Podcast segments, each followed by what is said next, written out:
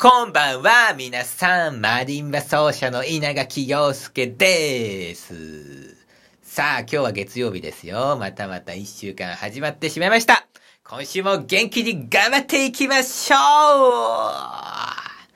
い、そんなこと言ってますけども、稲垣陽介派はもう月曜日からクタクタですよ。もう疲れちゃったーって感じです、今。最近練習の進捗状況がよろしくないですね。アンプで100曲弾けるマニバ奏者というのをね、目指してるんですけども、壁にぶち当たってるというか、うん、第一段階の何でしょうかね、これは。うん、行き詰まり？え、そんな感じがしてますね。難しい、本当に。アンプで100曲って。忘れちゃうわ。新しいネタを開拓してるうちに。これじゃダメですからね。なんとかね、こう維持しながらやっていかなきゃいけないっていう。で、こんなことやった人いないからさ、誰にも聞けないんですよ。ね。自分でこう、なんか脳みそのですね、こう、収納方法みたいなのをですね、開拓していかなきゃいけないなと、最近はそんなことを考えたりなんかをしてるんですけどね。えそんな中、えー、ラジオの方もですね、毎日収録をしないといけないということでございまして。売れてないって大変だわ、ほんと。早く売れたいなと思っている日々でございますけど。そのためにはね、ラジオも練習も頑張んないといけないという、そういうことなんでございましょうね。でね、今日お昼にちょっとあの、クララ・シューマンのね、ピアノトリオの CD を聴いてたんで、その後、ちょっとインスタグラムの方にですね、まあ、夜のラジオでは、ちょっとクラ・シューマンの話なんかしちゃおうかなーって調子に乗って投稿しましたけども、私あのー、あのね、クラ・シューマンについてそんな詳しくないんですね。で、話をするならね、調べないといけないんで、一応電気があるんですよ。電気もあるしね、女性作曲家のなんかね、なんて言うんですか、これは、本？集めた、その、なんか一つの本があるんですけども、それもあってね、それをさっきずっと読んでたんですけども、とてもとてもですね、一日で消化して話せるような えー、私はですね、この頭のいい人間じゃないのでですね、今日は話せません。もうちょっと勉強しなきゃいけないわ。もうなんでそんな調子に乗ってそんなこと言っちゃったかなってちょっと後悔してるわけでございまして。えー、クララについてはですね、いずれどっかで話すとは思いますけども、今日は別の話題をですね、話さないといけないかなと思っているわけでございますね。えー、まあラジオの方はですね、とにかくこう、まあ、真面目な話題とね、どうでもいい、うん、ろくでもない話題をこう、織り交ぜながらですね、やってるわけでございまして、なんでこれ両方やってるかっていうとね、この芸術家っていうのは、いいとこと悪いところ、明るいものと暗いもの、この二つのものを両方見て、一人の芸術家を見た。うん、そんな気がするんですよね。えー、これスポーツ選手も同じだと思いますね。えー、その選手が、うん、勝ってる姿と負けてる姿。これを両方見て一人の人間を見た。一人のスポーツ選手を見た。えー、なんかこう、表現ってそういうものじゃないでしょうかね。普通の仕事はダメですよ。普通の仕事はいい面だけ見せなきゃいけないのかなちょっと私は普通の人間じゃないし、普通の仕事やったことないのでわかりませんけど。で、あの、芸術家っていうのはね、こう、そういうもんだと思いますね。こう、明るいとこと暗いとこと、二つ見せて、一つのものを見た。だからね、もっと言ってしまえばですね、こういう芸術家はですね、自分の一番見せたくないものをですね、どれだけ見せれるか、それを見せていかないと職業にならないと思うので、えー、これはなかなか辛かったりもするんですけども、そういうふうに、えー、自分の表現っていうのをね、できたらいいかななんていうふうに思っておりますので、えー、これはこのラジオでは何でも話しているわけなんですけどね。まあ、とは言っても、こう何でもかんでも話しているとですね、だんだんだんだんこう、好感度が、好感度がね、あの下がってくると思うんですよ。今さ何を言ってんだと、もう、もう、特に昔下がってるわ、この野郎ってね えー、突っ込まれると思いますけどもね。では、こう、今、皆さん、こう、聞いてくださってるってことは、一応これ、私、稲垣陽介というね、えー、人を、人として認めてくれてると思うんですよ。そうじゃない人もたくさんいると思いますからね。こいつ何なんだもう人間じゃないよと思って、もう二度と聞かないわみたいな、えー、そんな、えー、サブ方も大勢いらっしゃる中、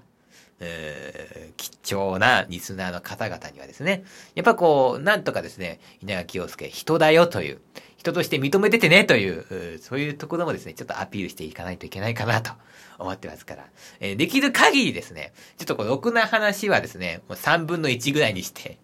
真面目な話を3分の2ぐらいにしようかなと。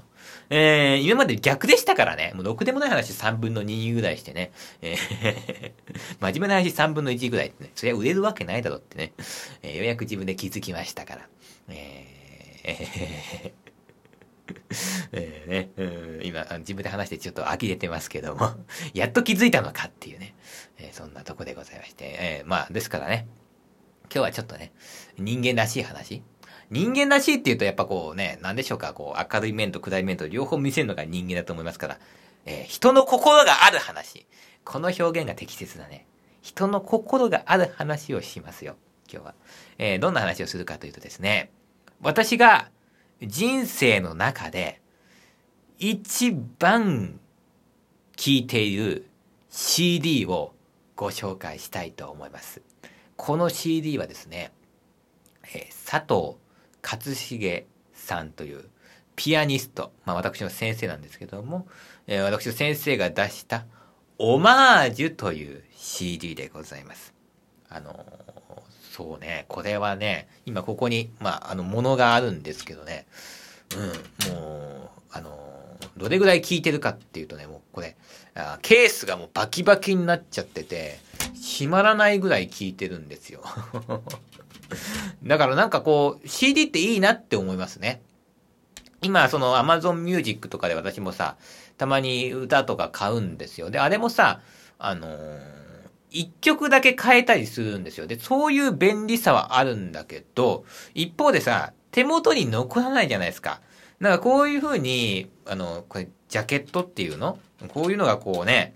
あの、手元にあると、あ、こんだけボロボロになってて、すごい効いてんな、俺、みたいな、そういうのがわかるのでね、こう、ものになってるっていうのはやっぱりいいなと思います。CD ってね、あのー、私は結構好きですけどね、見た目が好きですね。あのー、今 CD 売れない時代じゃないですか。アメリカだと、レコードの方が売り上げが、あの、高まってるとかいう、そういう時代ですけども。それなんでかっていうと、レコードが売れるようになってるからじゃなくて、CD が売れなくなって、あの、レコードがね、の売り上げの方が増えてるらしいんですけど、なかなかね、やっぱね、思い出があるよね。こう CD とかなんていうのはね。で、私はこのボロボロになってる佐藤勝重先生の もう蓋も閉まらないような CD をですね、あの、死んだら棺の中に入れたいなと思ってる この、このボロボロのこの先生の CD と、あとね、沼野裕二先生の伝記。それに私は卒業の時に研究室に、まあ先生の研究室に行って、あの先生サインしてくださいって言ってお話をして、その後メッセージ書いてもらってサインしてもらった伝記があるんですよ。なんで、その伝記とこの先生の佐藤勝樹先生の CD を棺、棺の中に、棺の中に入れ、入れます。入れた、入れてください。なんでこういう風に言ってるかっていうと、私は一応子供を作る予定がないので、これ言っとかないと一応ファンぐらいに、ファンにしか言っとく、言えない、言えないんですよ。他に言う人がいないので 一応言っときますね。今、今一応死ぬ予定はないですけどね。売れるまでは死にませんけども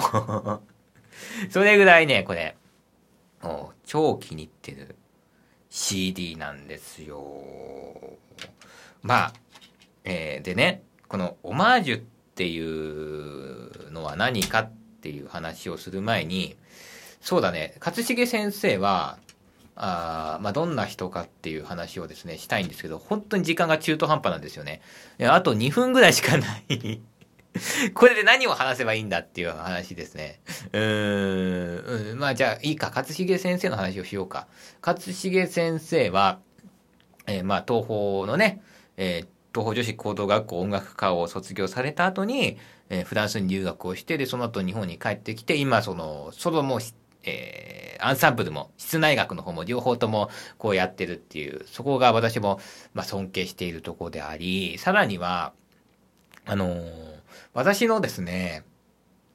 演奏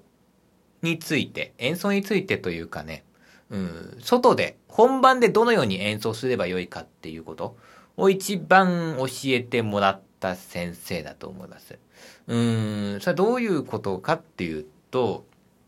えー、あのね、レッスンだけじゃなくて、ちょっと前にも話したかな。実践指導を一番してもらった先生なんですね。コンクールを聞いてもらったりとか、マリンバの演奏会に来てもらって、あ、ここはこういう風にした方がいいよとかいうアドバイスとかね。外で弾くときっていうのは、やっぱこう、ちっちゃいとこで弾くときと、ホールで弾くときっていうのは、こう、全然弾き方が違うから。うん。だから、あのー、